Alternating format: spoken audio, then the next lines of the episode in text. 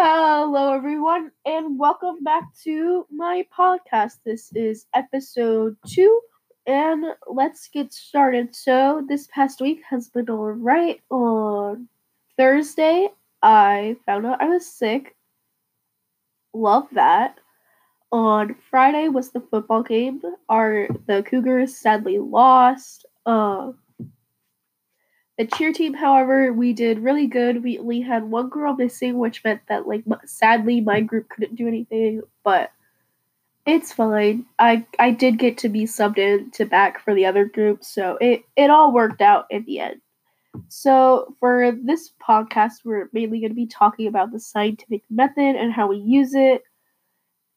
Why do we use it? How we use it in our daily life, and then and you'll see the rest of the questions. So, let's get started. So, if you don't know, the scientific method is an effective way of gathering, organizing, and applying it to new knowledge. There are five steps, and these steps are one, recognizing the problem, two, make a hypothesis, three, predict the consequences of the hypothesis, four, perform the experiments to test the predictions, and then five, formulate the simplest general rule that organizes the three main ingredients to the hypothesis, predictions, and experimental outcome.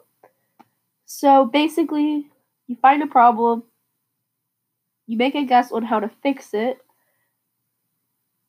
test and uh, predict and see if your theory on how to fix it will work, test your theory, and then formulate a rule that organizes the main ingredients. So basically, a statement stating your hypothesis, your prediction, and then the outcome. So then, how would I use the scientific method in my daily life? So my parents, they they love the brownies. My parents and my sister and like my whole family, of course, we and the cheer team. So basically, everyone in my life they love the brownies I make. So I would use the scientific method to figure out the perfect time to bake them because the box says bake for 50 to 55 minutes. So what I would do if I really wanted to test this theory would be that I would bake um I would bake batches of brownies for 50 minutes, 51, 52, 53, 54, and 55 minutes each, and then figure out which batch everyone liked the most so I could tell which time would be the best for would be the best and that everyone likes.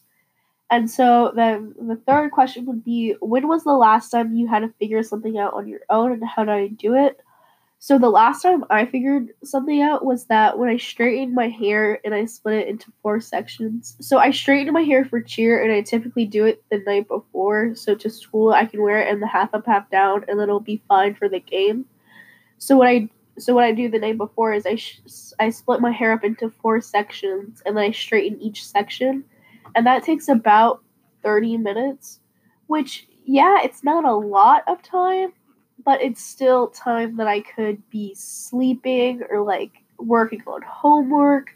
So what I found out is that if I put my hair up into a high ponytail and I straighten and I straighten the pieces that are in the ponytail, it takes me about 10 minutes to do that, and then when I take it out of the ponytail, I straighten the hairs around close to my scalp. So, like, those are pretty straight already, but they're just a tiny bit straighter than normal.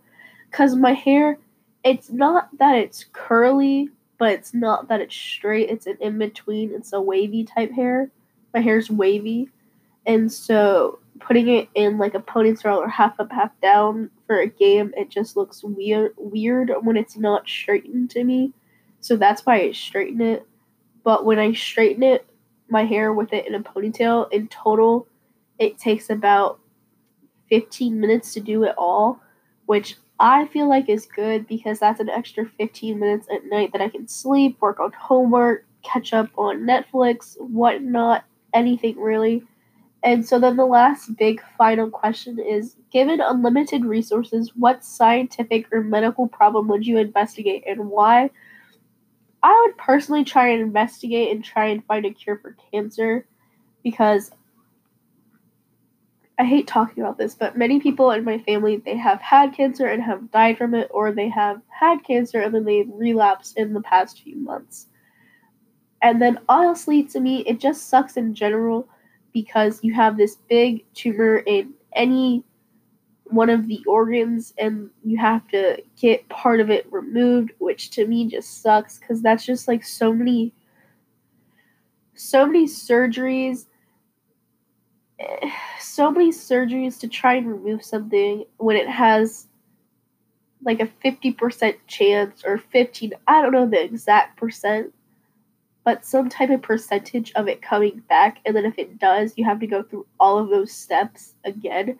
And I know that there is radiation and chemo which can help and it does and which it can shrink the tumor. I do know that but I've had family members they've